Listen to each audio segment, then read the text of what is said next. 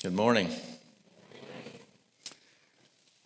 My name is Monte McCullough. I'm one of the elders here, and it's my joy to get to share the Word of God with you this morning. And I'm also excited that our middle and, and senior high uh, kids are in with us today. That's, that's exciting to me. So many of you have heard some of the testimony that Lori and I have concerning our marriage and the role that faith played in redeeming our marriage and our family. My heart had some pretty evil thoughts during the time that our marriage was most challenged. And divorce was a wish during that time. We lived in Shreveport, Louisiana, and Lori's home was in Fort Smith, Arkansas. Um, she still lived with me, but that's where she came from. And, U- and US Highway 71 connected Shreveport to Fort Smith. Now, this was a two lane highway, and it was notorious for the accidents that happened on it all the time. When Lori would decide she needed a break from me and our tension, she would take our sons and go see her mother. My thoughts would be that Maybe she would be in an accident and then I'd be done with this marriage.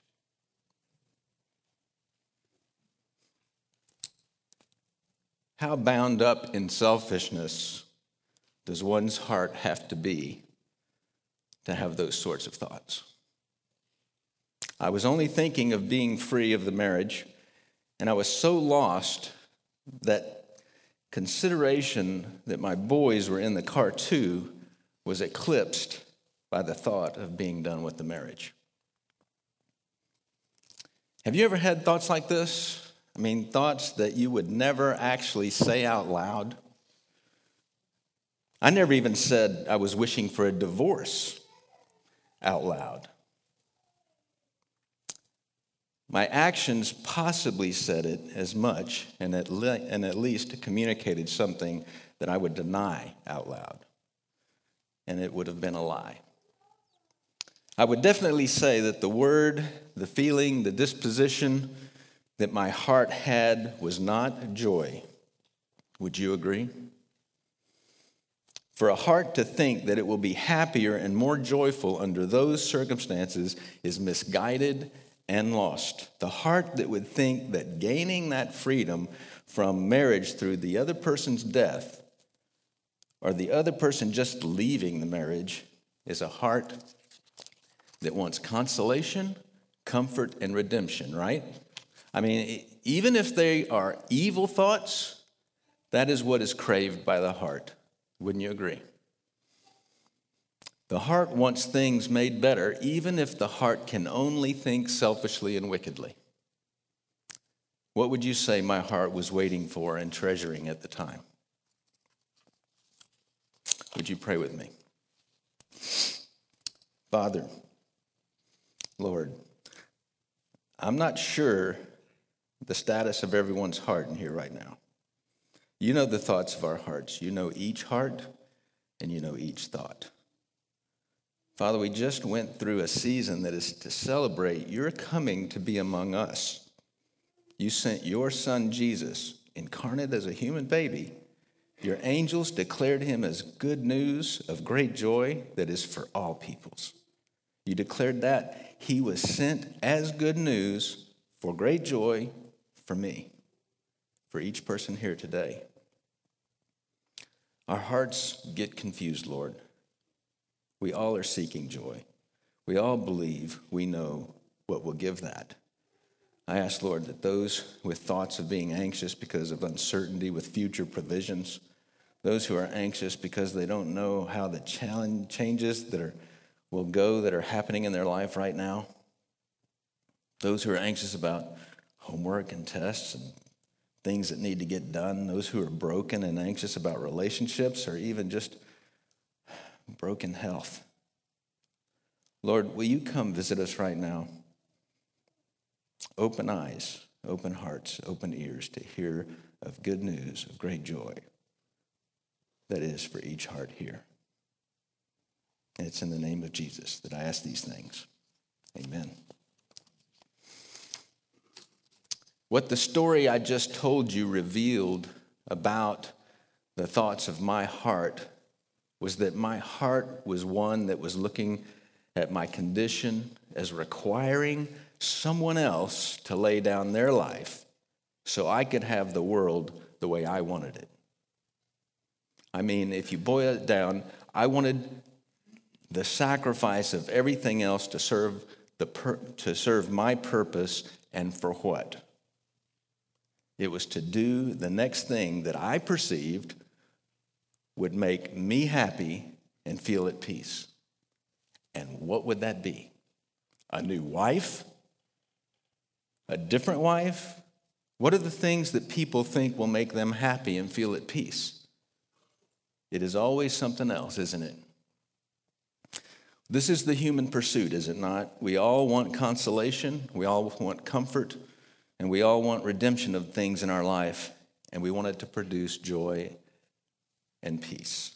And I do not think that peace is possible in your heart without joy. Think about that and see if it doesn't make sense to you. No joy, no peace. Joy. So, what do we mean when we say joy in Jesus? Grace Hill is a church that declares our vision is to be a church where all people can find joy in Jesus. One of the preachers I think had, that expressed it the best is John Piper. He said the words joy, satisfaction, happiness, delight, all those words are used in this way are a kind of spiritual experience that sometimes is bright and cheerful and smiling and laughing and leaping for joy, and at other times it's just the unshakable, sweet, deep satisfaction of your soul in God while you're weeping your eyes out. There can be a simultaneous joy and sorrow, and there can be a sequential progression of sorrow to joy and joy to sorrow. But the joy is not eliminated or abolished. The Bible has both of these. Paul refers to sorrowful yet always rejoicing in 2 Corinthians 6:10, and the psalmist in Psalm 30 verse 5 says, "Weeping may tarry for the night, but joy comes with the morning." So we have both of them in the Bible. Don't you know that Mary, Jesus' mother, had a sequential time of joy and sorrow? She witnessed the crucifixion of her son. And then three days later, she learns of his resurrection and she gets to see him. This then becomes a simultaneous sorrow and joy as she doubtless relives in her own soul the crucifixion over and over again, and yet rejoices. Don't think that when I say the human pursuit is wanting consolation, comfort, and redemption, redemption of the things in our life to produce joy and peace, don't think that I'm talking about something superficial.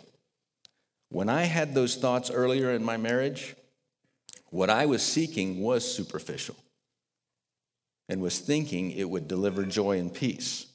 But the joy I'm referring to is not superficial. When my heart turned to Jesus in faith, the spiritual, unexplainable joy and peace, in spite of circumstances, started to grow in my heart. The thoughts of my heart are changed. On Christmas Day this year, Lori and I went over to our son Alan and daughter in law Kim's house to deliver gifts and have breakfast with them. We wanted to see our grandchildren open their gifts and, and to be with them. And Lori was holding the baby and decided to go down to the basement area to see the piano that Alan had given the, the family. So we had taken off our shoes when we came into their home. They have stairs that are wooden and particularly slippery if you um, only have socks on your feet. And we know this. So Lori paused at the top of the stairs, knowing the stairs were slippery, and she made sure she had a good hold of the baby. And when she took her first step, she just went. She went down. I did not see it happen, I heard it happen. Kim went immediately down and she took the baby from Lori and was making sure they were both okay. And Lori had protected the baby as she fell. And I was at the top of the stairs by now and kind of lashed out. And I said, What were you doing? And Alan grabbed me by my arm and he said, Dad, she just fell. I'm grateful he did that because it caused me to realize what I was doing. Kim took the crying baby in the next room to comfort and inspect her to, to, to make sure that all was okay. They gave her a little milk and calmed her down. We, we were all scared by the event. I just stood next to Lori and was stroking her back, and I was holding back something that I had never known before. Once everything was okay and we were going to go back to whatever we were doing before, I, I asked Lori to step into the grandchildren's bedroom.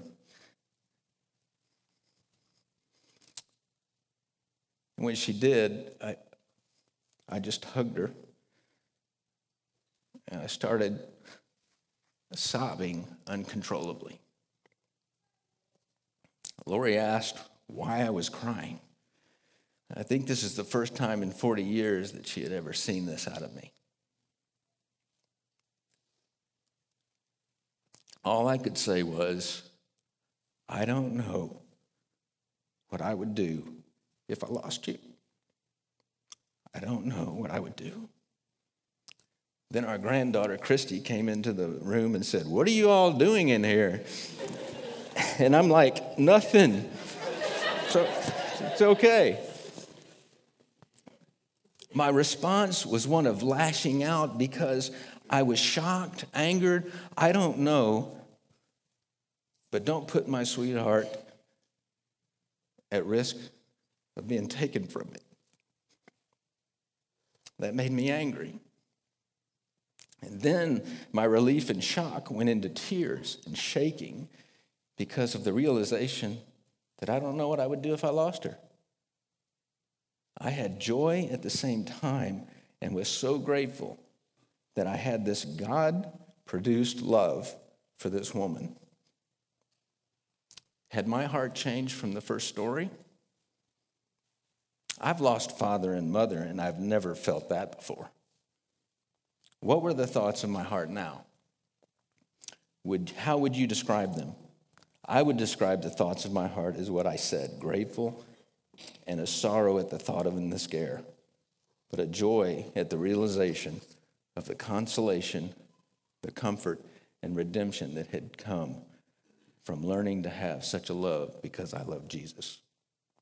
He is the treasure that changed my heart. I was waiting for a change earlier in my marriage, but my hope was not in the right object. How would you describe the thoughts of your heart? Are you in circumstances where you can find yourself waiting for some consolation, some comfort, and the situation to be redeemed? What is the object of your hope in the waiting? Are you a person that would be described by others as joyful and at peace regardless of circumstances? Are you a person who questions this whole Jesus thing and wonders how it can even be true and authentic? How can Jesus be a treasure? I hope to show you this morning that Luke is a book written to give answers for these questions. As Alan said earlier, uh, we're in a study of the book of Luke. This is the third book of the New Testament Matthew, Mark, Luke. So please turn in your Bibles um, to where Alan read earlier in Luke 2, verses 22 through 38, or your app, whichever one, it's all good. And I think they'll be on the screen. So I want to share with you that at the beginning of Luke, Luke starts with an introduction that tells us that Luke is writing an orderly account of the things that have been accomplished among us. He's talking, and from eyewitnesses, and was composing this for this, a person named Theophilus. And what we know of Theophilus was that he was a Roman before, and therefore he was a Gentile. So when we say Gentile, we simply mean someone who's not a Jew. You have Jews, Gentiles.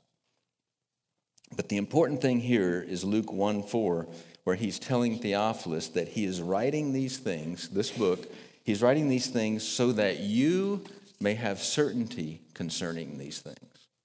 So this book is written for a non Jewish audience and for them to have certainty about the story of Jesus. So when we get to chapter two, it starts with the birth of Jesus. And Alan showed us on Christmas Eve that the arrival of the child Jesus was the arrival of the cure for the common need that we all have. He is the good news of great joy for all people. He showed us that we need the need we have we all that leads us all to search in so many places that we end up with both divisions with one another and shame from realizing the mistakes made in searching and not being satisfied.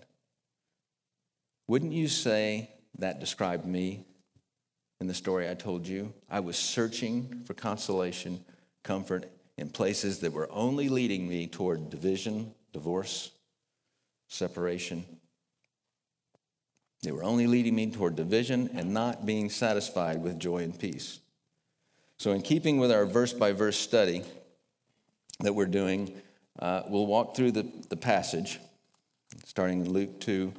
Um, I, we ended the last uh, sermon with verse 21, and I want to start with verse 21, uh, even though it's not what's printed there. But um, I'm going to start with verse 21. I'm going to go 21 to 24 to begin with. Starting verse 21, it says, And at the end of eight days, when he was circumcised, he was called Jesus, the name given by the angel before he was conceived in the womb. And when the time came for their purification according to the law of Moses, they brought him up to Jerusalem to present him to the Lord. As it is written in the law of the Lord, every male who first opens the womb shall be called holy to the Lord. And to offer a sacrifice according to what is said in the law of the Lord a pair of turtle doves or two young pigeons. So we see that Jesus was circumcised eight days after he was born, and this is in keeping with the Jewish law.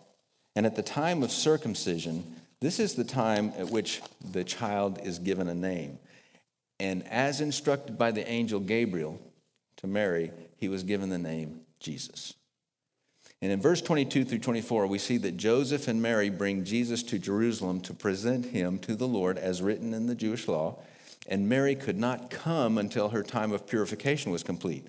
According to the law in Leviticus 12, starting in verse 2, Leviticus 12 says, If a woman conceives and bears a male child, and there's a different law for a female child, but if she bears a male child, then she shall be unclean seven days, and at the t- as at the time of her menstruation, she shall be unclean.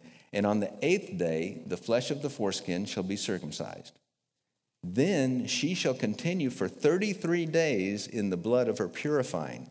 She shall not touch anything holy, nor come into the sanctuary until the days of her purifying are completed. So, this tells us that Jesus was about 40 days old when they came to the temple in Jerusalem. Also, we know that because Jesus was the firstborn male to Mary and Joseph, and he, he was to be dedicated to the Lord. Leviticus 12 goes on at verse 8 and says, And if she cannot afford a lamb, then she shall take two turtle doves or two, two pigeons, one for a burnt offering and the other for a sin offering and the priest shall make atonement for her, and she shall be clean. This is one of those references in the Bible that tells us that, that Mary and Joseph were poor because they could not afford a lamb. Going on with, uh, with our, our reading, and, and starting in verse 25, Luke 2 25, I'm going to read 25 and 26. Now there was a man in Jerusalem whose name was Simeon. And this man was righteous and devout, waiting for the consolation of Israel, and the Holy Spirit was upon him. And it had been revealed to him by the Holy Spirit that he would not see death before he had seen the Lord's Christ. So in verse 25 and 26, we learn that this man named Simeon is righteous and devout, and he's waiting for the consolation of Israel, and that the Holy Spirit was upon him. We don't know how it was revealed to him that the Holy, by the Holy Spirit that he would not see death before he had seen the Lord's Christ. We also don't know how old Simeon was. Tradition holds that he may have been 113 years old or at least very old. But in reality, the scripture doesn't really tell us if he's old or not. The consolation of Israel that, that, that he is, antici- is the anticipation of the Messiah for a war weary people. And we get this from Isaiah's uh, prophecy in, in chapter 4, verses 1 and 2, where it speaks to, it, to this. And it says, Comfort, comfort my people, says your God. Speak tenderly to Jerusalem and cry to her that her warfare is ended, that her iniquity is pardoned. These words are right before the words that speak of the coming of John the Baptist, who will announce Jesus. Uh, in verse 3 of, of Isaiah 4, it says, A voice cries out, In the wilderness, prepare the way of the Lord. And so this is, this is a, a, the, the prophecy that, that we, we know what the consolation of Israel is the Messiah. Are you, are you weary? Are you looking for consolation, comfort? for things to be redeemed in your life? Is that the answer? If things were consoled, comforted, and redeemed, would that be the answer? Is that going to cure the common need we all have that Alan spoke of on Christmas Eve? Will it relieve the divisions and shame that we have? What needs to be done in our hearts to have joy, even in the waiting? Listen, if, if I had gotten what my heart thought it wanted with my marriage being done, and I thought that was comfort and redemption, would that have been a lie? And would it end up being more need for consolation, comfort, and redemption? I'm sure there's someone here who can testify that that path was not joy and peace. What needs to be done is realizing that our object of focus and cure is Jesus, the Christ. Sorry, little short sermon there. Um, we're going to go on with a reading in, in Luke 2 27 through 33. 27 starts, it says, And he came, and he's talking about Simeon, he, and he came into in the spirit into the temple and when the parents brought in the child Jesus to do for him according to the custom of the law, he took him up in his arms and blessed God and said, Lord, now you're letting your servant depart in peace according to your word. For my eyes have seen your salvation that you have prepared in the presence of all peoples, a light for revelation to the Gentiles and for glory to your people Israel. And his father and his mother marveled at what was said about him. So he came into the Simeon came in the spirit into the temple. And when the parents brought Jesus in, when Mary and, Joseph brought Jesus in, um, Simeon saw the child Jesus and took him in his arms. And Simeon took Jesus and blessed God by singing his own song. If you've been going through Luke with us since we started Luke, it seems um, Everyone that, that we've seen in Luke, it seems, breaks out in song concerning the arrival of Jesus. It seems he does that to you when you realize who he is and the treasure that he is for us. Think about whether your heart um, sings with joy because you know Jesus and who he is. In verses 39 through 32, Simeon declares in his song, This child Jesus is God's salvation. He's a light for revelation to the Gentiles for the glory to God's people Israel. So he's also declaring this child is for all peoples, and that's good news. So, finishing our, uh, our reading through the scripture, I'm going to read 34 through 38, then we'll be done with that. It says, And Simeon blessed them and said to Mary, his mother, Behold, this child is appointed for the fall and rising of many in Israel, and for a sign that is opposed, and a sword will pierce through your own soul also so that thoughts from many hearts may be revealed. And there was a prophetess, Anna, the daughter of Phanuel, of the tribe of Asher. She was advanced in years, had lived, having lived with her husband seven years from when she was a virgin, and then as a widow until she was 84. She did not depart from the temple, worshiping with fasting and prayer night and day. And coming up at that very hour, she began to give thanks to God and to speak of him to all who were waiting for the redemption of Jerusalem.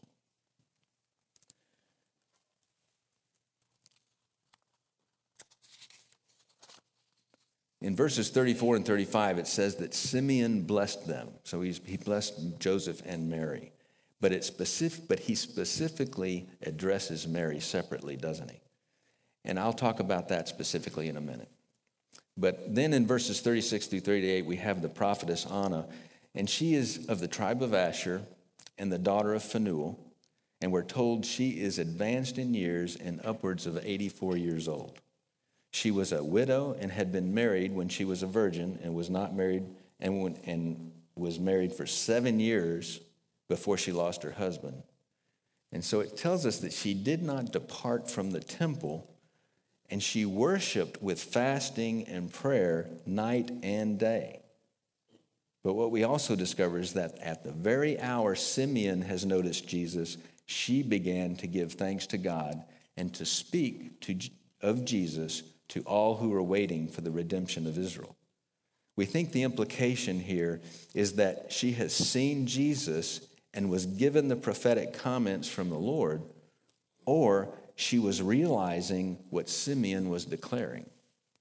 So that concludes our verse by verse comments on our study. And I'd like to spend the rest of our time on the prophecy that Simeon says to Mary specifically and what that means for us. So Luke 2 25 tells us now there was a man in Jerusalem whose name was Simeon, and this man was righteous and devout, waiting for the consolation of Israel, and the Holy Spirit was upon him. So we know that because he was called righteous and devout, that he had faith in God. He had faith in God. And we also know he's waiting for this consolation of Israel, the Messiah. He's looking. He's waiting. The word in the Greek for this word, this word waiting or looking, used here is prosdechomai, which means to expect the fulfillment of promises. And, and is the same word used for Anna in verse 38 for those waiting or looking for the redemption of, Israel, of Jerusalem. So we know from the word prosdechomai that they are expecting the fulfillment of promises from God and we know from what the text tells us that they are looking to God for the consolation and redemption. So I wonder where you're looking when you are waiting for answers. In my story, I told you where I was looking. I was looking for relief through someone dying to provide my relief. I professed to be a Christian at the time. I was a leader in church. I knew of the life that was given so that I might have life and have it abundantly. But I was not looking to the source and expecting the fulfillment of the promise to change my heart's thoughts. Are you following what I'm saying here? Uh, in John 10, 9 through 11, Jesus says, I am the door. If anyone enters by me, he will be saved and will go in and out and find pasture. What is pasture? It's consolation, it's redemption, it's, it's comfort, it's joy. He says, he goes on to say, the thief comes only to steal and kill and destroy. I came that they may have life and have it abundantly. I am the good shepherd. The good shepherd lays down his life for the sheep. See that thief that comes and enters with lies? And you and I will swallow those lies because they're dressed up to make us look for the wrong treasure. The thief, the wrong object of hope, will only steal and destroy. He will only cause division and shame. Now let's look at Simeon's prophecy about this promise that is the Lord's Christ. There is a parenthetical comment in the middle of what he says. And as I understand it, the Greek text would not have the punctuation like this. I can't read Greek. It wouldn't have punctuation like this. And so it's the translators trying to make the words make more sense for us uh, with the punctuation. So I'm going to take the parenthetical comment out to see if we can make some sense of both what Simeon is declaring and then what his parenthetical comment is to Mary. But, to, uh, but let's address the, the comment first. His comment to Mary is he said to Mary, Jesus' mother, um, and a sword will pierce through your own soul also. Do you remember um, my comment earlier when I said Mary, Jesus' mother, had a sequential time of joy and sorrow? She saw the crucifixion and then she witnessed the resurrection. This is that sword piercing her own soul that she remembers. I can't help but think she, she relived that over and over again. Um, and the word sword there in the Greek is referring to a large sword. It's not one that you can wear on your side because it would drag the ground. You had to wear it on your shoulder. So, without the parenthetical comment, he said to Mary this This child is appointed for the fall and rising of many in Israel, and he is appointed for a sign that is opposed, so that thoughts from many hearts may be revealed. Now, this is a reference to Jesus being the stone that the builders rejected, and then it became the cornerstone of the kingdom. Psalm 118 22 says, The stone that the builders rejected has become the cornerstone. And the reason we know that it's referring to Jesus is because Jesus uses that verse, Psalm 118 22, in, when he, in Matthew 21 42. Jesus said to them, Have you never read in the scriptures, the stone that the builders rejected has become the cornerstone? This was the Lord's doing and is marvelous in our eyes. And then Jesus in Luke 20, verses 17 and 18, he uses it there as well. It's, it's uh, Psalm 118, 22, when he says, What then is this that is written? The stone that the builders rejected has become the cornerstone. Everyone who falls on that stone will be broken to pieces, and when it falls on anyone, it will crush him. So Simeon is saying that Jesus is the stone that many will fall over. Many would be saved because of Jesus, and many would be opposed to him and rejecting. And so, based on what you believe about Jesus, that will reveal the thoughts of your own heart. He reveals thoughts from your heart. What you think of Jesus is revealing.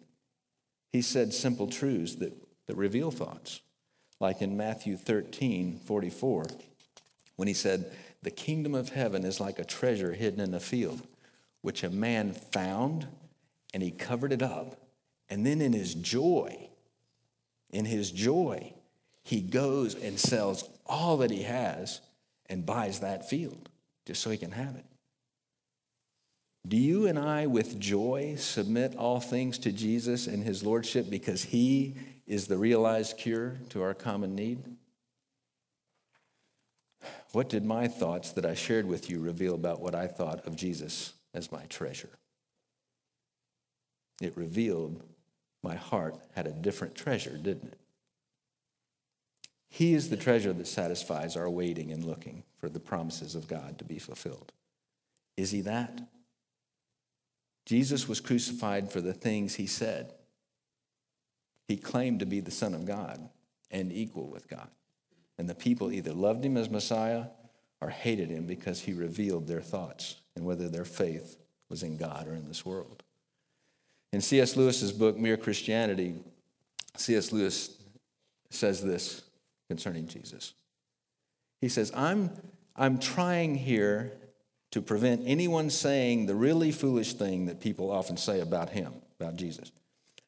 I'm ready to accept Jesus as a great moral teacher, but I don't accept his claim to be God. That is the one thing we must not say. A man who was merely a man and said the sort of things Jesus said would not be a great moral teacher. He would either be a lunatic on a level with a man who says he's a poached egg, or else he would be the devil of hell. You must make your choice. Either this man was and is the Son of God, or else a madman or something worse. You can shut him up for a fool, you can spit at him and kill him as a demon, or you can fall at his feet and call him Lord and God. But let us not come with any patronizing nonsense about his being a great human teacher. He has not left that open to us. He did not intend to. What I want you to hear from this prophecy of Simeon's is that Jesus does reveal your heart's thoughts. That that will either show you as having faith in him as your treasured possession that satisfies and cures your need, or your thoughts will show that your treasured possession is what this world has to offer as a cure, and that you truly reject Jesus as Christ.